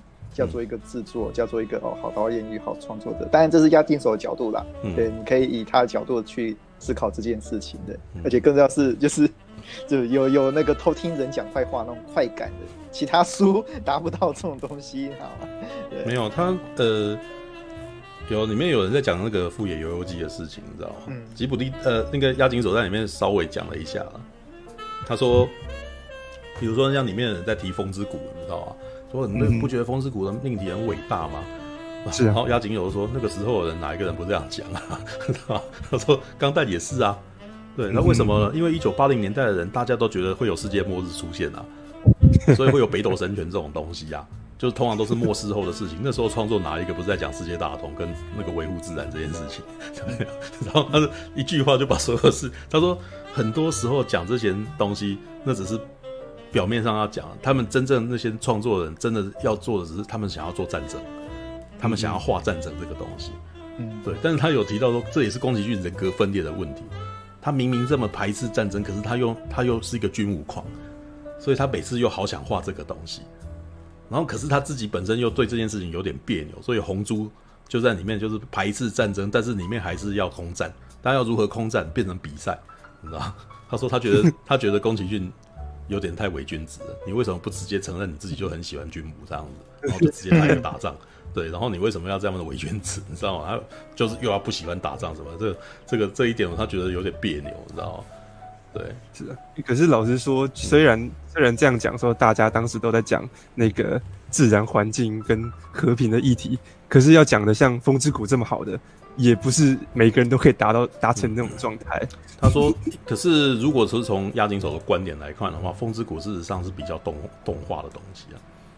他说，从、嗯、比如说啦，安野秀，他就觉得如果让安野秀明来做《风之谷》之后的故事，一定很好看，你知道他也曾经想要做《风之谷》之后的故事，对，但是呢，宫崎骏他们就是不想弄。对，对，事实上就是说，如果你要讲的话，呃，《风之谷》其实更接近超时空要塞跟《机动战士钢弹》嗯这类这样子的东西。但是大概从那个龙猫之后，宫崎骏就再也慢慢不做这种东西了，知道魔法公主已经是最后，就是那个时候已经是最后一次，知道而且魔法公主你也很明显就会发现说，哎，它跟《风之谷》的那种结构是有点不一样的。嗯嗯，对，他有提到说，像《风之谷》，比如说啦，像那个什么，呃，《风之谷》他先从纳乌西塔的观点讲故事，而不是像《魔戒》那样先讲一个世界观，你知道吗？他说这个就是铃木敏夫。那、嗯、你刚刚在问铃木敏夫会不会介入创作，有没有？这就是铃木敏夫介入的。哦、嗯，他说为什么？因为如果你总讲世界观，那这个就是太动漫宅。一般你你要你要从一般人的观点，那个大家先认同了这个角色以后，然后再出去，这是一般人的观点。嗯，对，嗯对，这这对这阵子不是很流行那个所谓的编剧班嘛？嗯嗯哦对，有些编剧班也都在学这东西。对啊，那如果你一开始就要大格局大呢，那是设定控，你知道吗？那是喜欢设定的人。才会才会喜欢这个东西，那你观众就变得很少。对，然后 那是乔治卢卡斯在《星际大战》一开始做的事情。对，那唯一那个少数这么成功的就是杰德彼得杰克森。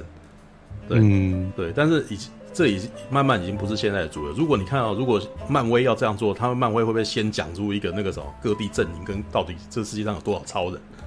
那没有嘛，他是先从钢铁人的日常生活开始讲起的。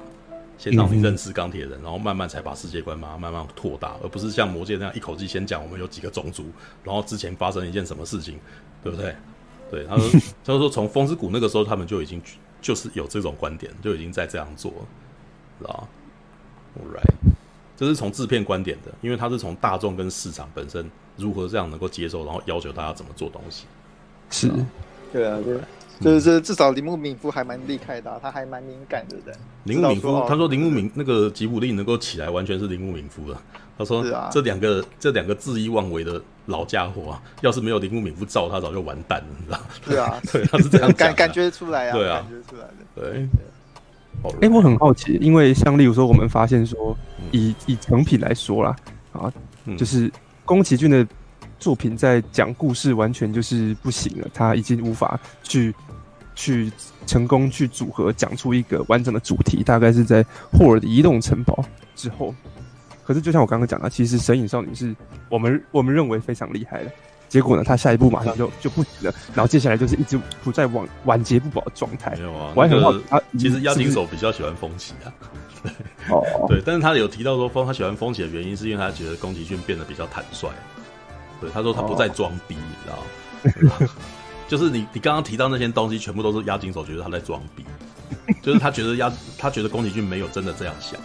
对，对，对，不是要记得这是押金手个人。对，你要记得这是押金手的说法，但是，但是我觉我我也要指出来啊，押金手很常去他们那边跑，你知道吗？应该是说，我觉得比起来，那个押金手比我更了解宫崎骏，你知道。就 我觉得，当然了，如果你很常跟这个人在一起，你知道他是什么性格的话，呢，他讲出来作品是是另外一个观点，你会觉得说该怎么样做做，对啊，我我说，哎、欸，单单纯从讲故事，就你单单看成品的话，其实它至少前面不管你认为那是呃装腔作势也好，还是呢它怎样也好，但是至少它讲出的主题是哎、欸，其实是有一些想法，而且呢，他有把整个主题给讲在一起的。我我整个故事是很明确的在指向一个主题。好，没有说很发散，但是呢，呃，我们发现说，从霍尔的移动城堡之后啊，然后像是崖崖上的波妞之类的，可能就已经讲散了。然后呢，不知道你想表达什么。那那这过程当中，是不是是在那个阶段有什么？还是只单他已经膨胀到一个？对于崖上的朋友，好像只是说他觉得宫崎骏就是想要画水，你知道？对，他他没有想那么多。就像他讲说，哦，那个宫宫崎骏完全就是。呃，恣意妄为啊，然后呢，非常的放飞自我啊，想画什么就画什么。这这点确实在他后面几部，我们觉得说，呃，故事讲的比较不好的作品是这样子。那很明显就是他已经，呃，说啊，我我这么有有名气，或者说我这么厉害，那我我想画什么就画什么，或者说有一些创作者到老了之后会开始执着于某一个某一个很小的点，然后呢，整个故事就就比较不去管。对啊，嗯，我还很好奇，说是不是到到那个阶段之后，啊，出现这样的状况，然后可能可能在前面还有还有控制。没有啊，一般事实上那个时候，我觉得宫崎骏到了那个年纪，他其实根本就已经不想要再去证明什么，你知道、嗯、但是里面也有提到说，宫押金守认为铃木敏夫大概在应该是红猪吧，嗯，应该是红猪之后，他就再也管不了他了。你知道就是在那之前，你可以可以还可以感觉到他那个什么，有很多铃木敏夫坚持要有的东西在里头，然后可能宫崎骏没意见，对，然后就那样子，对，对，所以你也许你看到了很多东西，反而可能是跟铃木敏夫有关系的，你知道？你知道也很有趣，因为红猪他虽然是这么的大男人，可是呢，我们觉得说，哎，好像还好，因为为什么？因为主角其实是猪，你知道吗？他其实就是在讲一个。沙文主义猪的故事，那其实是有一种嘲讽的意味在里面的。好，所以他讲的这么的，好像你说是老男人的幻想，但是用猪这个形象来呈现。但是你你说沙文主义，但是在里面所有人都喜欢那只猪啊，所以他其实是觉得这猪很好啊。对啊，对对，没有批判啊，这没批判啊。对，其实 刚刚那个有讲到嘛，书里面那个押井守提到说，哦，宫崎骏是伟大的那个动画家嘛。嗯，其实我这边就是我上次有在群组里面聊嘛，就是。龙猫，龙猫，它不是那个妹妹掉到龙猫洞里面，嗯、然后趴在龙猫肚子上，然后龙猫看着它，然后打哈打，打大哈欠那一幕，对，嗯，对，那一幕其实就是就真的就是一个可爱的小女孩掉到洞里面，然后第一次跟龙猫相遇，然后那个听他打哈欠的，这很简单一个东东西嘛，对，嗯、你你要说这东西哎有什么意义吗？它其实没有什么意义，它就只整个场面很可爱，甚至有点荒谬可爱。对，但是我小时候看的时候，我觉得哇，这一段我好喜欢这一段，嗯，然后更重要是我发现，哎，我们那个我们那些我们同辈的那些，我们现在我们都三十几岁的人嘛，嗯，对，我们都都有同辈开始生小孩啊，那些小孩可能都还不识字，对，可能都还没看过什么动画作品，但他们在看龙猫的时候，他们也都非常喜欢那一段。他们在看那一段的时候，情绪波动是非常大的。嗯嗯，哇哇，这么这这个人，这的这东西哇，在打哈欠，然后风好大，然后把那个人都吹的那个头发都冒起来了，然后又又大又很可爱。嗯，然后我就开开始思考一件事情，就是我们最近这几年不都是哦，一直反正就是我们都知道，最近这几年都是所谓的那个电影分析的热潮年嘛，对，每个人都喜欢哦分析东分析西电电影这样，对。但是，宫崎骏他，押井守说哦，宫崎骏他是个动画大师，那他其实有一部分，其实有在这样说，宫崎骏他其实是脱离了我们这些传统的所谓的电影分析的，他会善用说哦，动画里面最原始那些特征，然后他甚至也会善用说哦，一个人情感里面最原始的那种驱动感。嗯、对，他可以设计出哦，通从这样子很纯真、很单纯的这样一个哦，你没办法用任何的理论去解释这这场戏，但是很多人看了会很喜欢。嗯，对，他用的是哦，我甚至可以说不只是动画，他是用一个人的那种最原始的本性、最原始的哦。感官刺激最原始的那种哦，纯真的那种信念，去创造一个他想要做的一个场面出来的。对、嗯、对，宫崎骏他有这种魔力，嗯、是、啊、这这这一点可能是连押金手，他应该是连押金手也承认部分。呃，我们没办法用目前我们那种很传统的那种分析概念去分析这个事情，这样。所以你知道我们呃，我们电影有一堂课叫电影文学，嗯、我们第一批看的电影就是老师就要求我们看的是宫崎骏的电影。因为他说宫崎骏的电影大概是，呃，少数吧，也在他那个严格的文学分析的眼光眼中，宫崎骏的某些 少数既有娱乐性，然后你要认真看看进去，你还是可以发现我弹性。好了，我我要这么说好了啦，嗯，那是因为宫崎骏他们那一代人拥有文化底蕴，嗯，然后我们这一圈台湾人是没文化的人，所以我们觉得他好像很厉害。真的，吉卜力里面那一段，我刚刚不是在提吗？那个押井守在谈这件事情的时候，我刚刚不是提到你要听他讲话，你还要懂电影，懂西方电影，懂东方电影，嗯，懂欧洲电影，那个就是他们日常生活的文化底蕴啊。他们随手就可以讲这些呢。啊，我还要去，我们还要做功课哦。嗯，那是他们日常生活，他们年轻的时候看的东西就那一堆，所以他们随便提都有。是啊，那你现在所做的电影文学，是因为你们都没有文化。所以你在看一个本身本来那个什么信手拈来就是那些东西，你觉得他超厉害，但事实上他什么都没想，你知道吗？嗯，问题是出在这边。我我刚我那一天才提到说那个什么，为什么为什么正问的东西后来没人看？因为台湾大众就没有文化底蕴呐。嗯，能够能够理解他变成是知识分子，才可能看得懂，才能够收的，才能够理解他的东西嘛，对不对？但大部分人全部都不知道，所以他就人觉得好厉害。那个是，这就是日本，这就是日本文日本大众跟台湾大众的文化差异，就差在这个地方啊。他们有阅读习惯，他们平常随我我之前好像跟苹果也有提到这件事啊。有一个高中生，他掉到那个啥，为了他喜欢的女孩子的汤匙的的叉子掉到海里面，呃，掉到游泳池里面，他跳下去，然后把那个什么举着他的那个什么叉子，然后浮出浮出水面。然后第二天，他多了一个外号叫波塞顿。你觉得台湾的高中生会开这个玩笑吗？嗯，台湾的高中生必须要有希腊神话的，呃、他要常常读，然后他才可以信手拈来拿这个东西开玩笑。哎，问题是出在台湾人平常不看书，好不好？不是，不是，不是外面的，不是好像他是大师，所以他才插入文化底蕴。没有，我觉得日本的每一个创作者其实随手都这样子啊。我觉得，因为。你看得好，同样同样是在谈，例如说自然议题好了，嗯，你我就是我们认真去看的话，即便是风之谷哦之类的，风之谷他讲的还是比阿凡达还要好很多很多哎，你会发现他谈的事情还是比阿凡达还要再深入许多。简单啊，就是说因为美国大众没什么文化呀 这一点你不要忘记，美国他们是为了圣经带跟一般蓝领阶级所做的故事哎。呃，应该应该这么说啦。押金手后面还要讲一件事啊，但说这里这也不是日本动画的，这也不是日本电影界的好事啊。他说日本电影界基本上都是加拉，呃，他用一个名字叫加拉巴哥化，你知道吗？就是在日本会红的东西拿出去外面推，没什么人看得懂，没有人没有卖不太出去啊，你知道？然后外国电影进来，然后日本人不是很喜欢，你知道？特别就是日本很奇怪啊，知道所以，其实其实他的意思就是说，日本的文化那个什么变得很很偏，不一定是那个什么，就是不是放诸四海皆准的东西。然后外面的东西进来，日本人不是很接受，所以反而台湾很吃美国的东西，你知道吗？所以为什么《阿凡达》在台湾很红，对不对？就 是就是你你你知道那个什么，台湾其实算是美国那个什么片商会。拿来当成全球的那个什么的的标的的一个测试点嘛？嗯嗯，你知道，因为很像。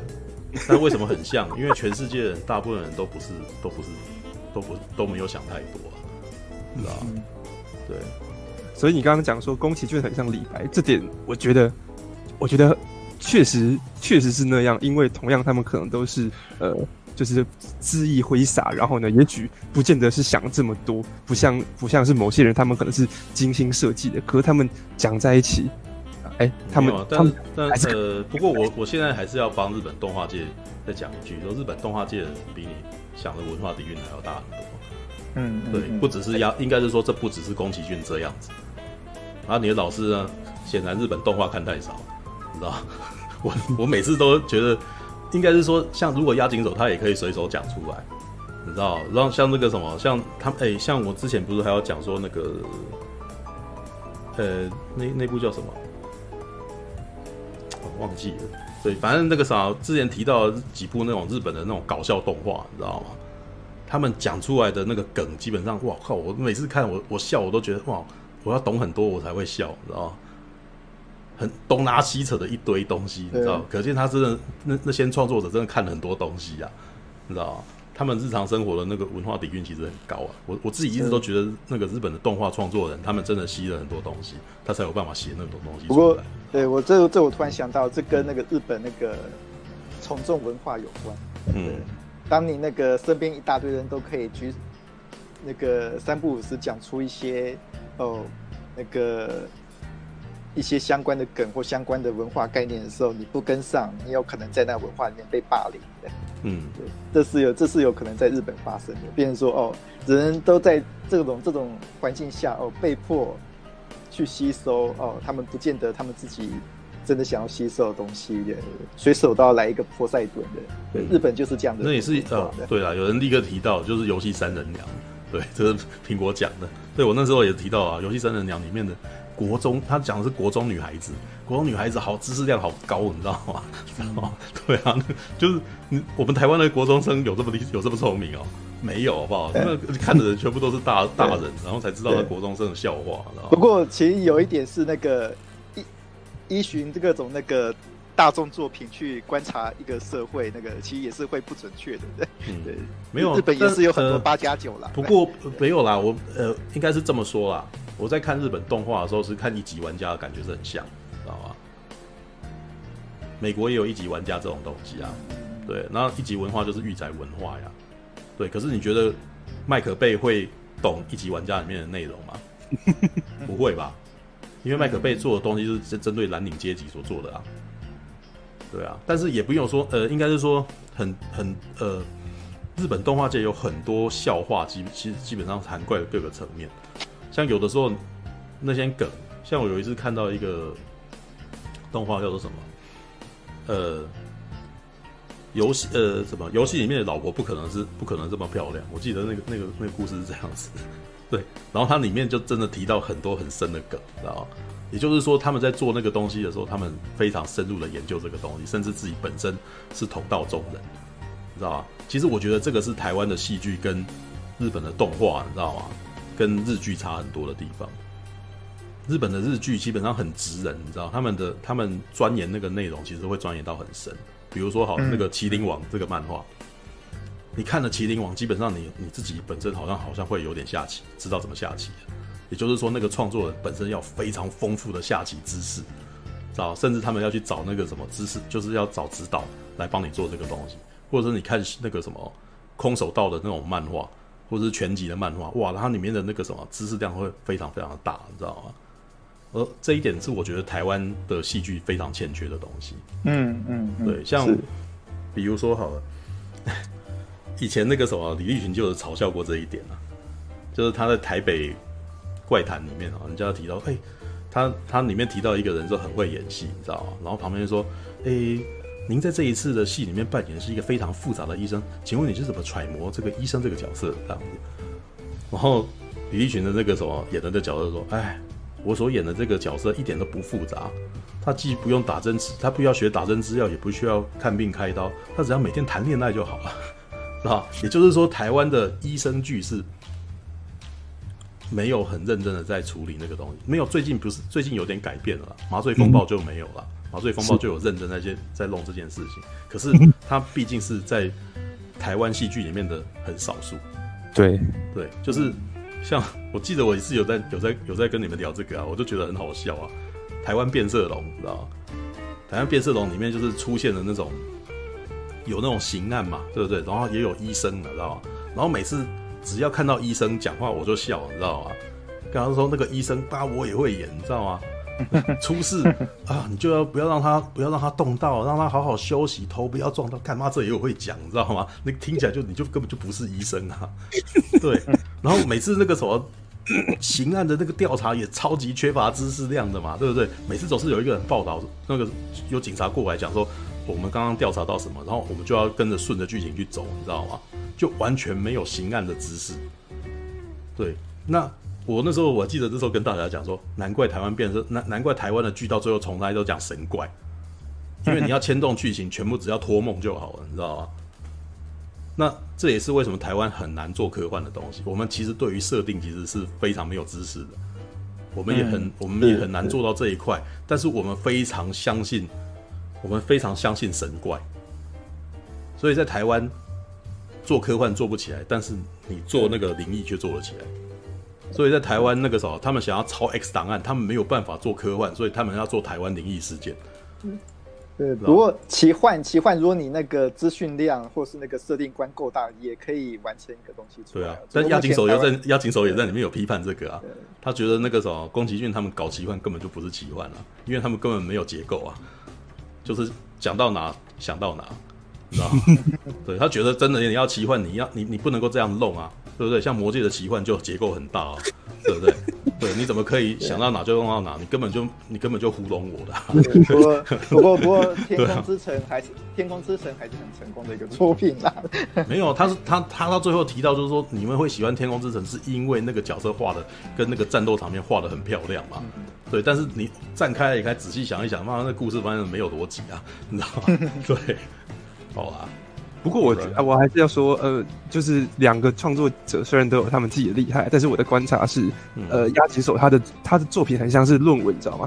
他很像是他想好一个题目了，然后他呢把一个故事套进去之后，让里面的人在讨论、在沉思，你知道吗？尤其我觉得最严重的就是《机动警察二》啊，它里面大概有五分钟一段的，是两个人开始在站在船上，然后开始做逻辑辩证，然后呢，基本上画面都没有动，嗯，你知道吗？但是呃。呃，宫崎骏不管各位觉得他的呃故事有没有深度，但是至少他很懂得说，哎、欸，我讲一个事情，我能想办法把它变成一个有趣的角色或者有趣的场景，嗯、那既可以讲我可能想讲的事情，嗯、又可以达到一个，哎、欸，大家可能会有趣味，不会这么冷冰冰。嗯，好，这样是不是？我我觉得，呃，两两个创作者他们可以，呃，就是没有，这就是阴程度这么高，他们两个人就是很极端的英语一样啊。对，没有，基本，我觉得押金手基本上他一定是一个觉得自己很聪明的人。对，他觉得这一点我绝对绝对相信，因为他他觉得他自己他他对什么事情他都很有一套逻辑。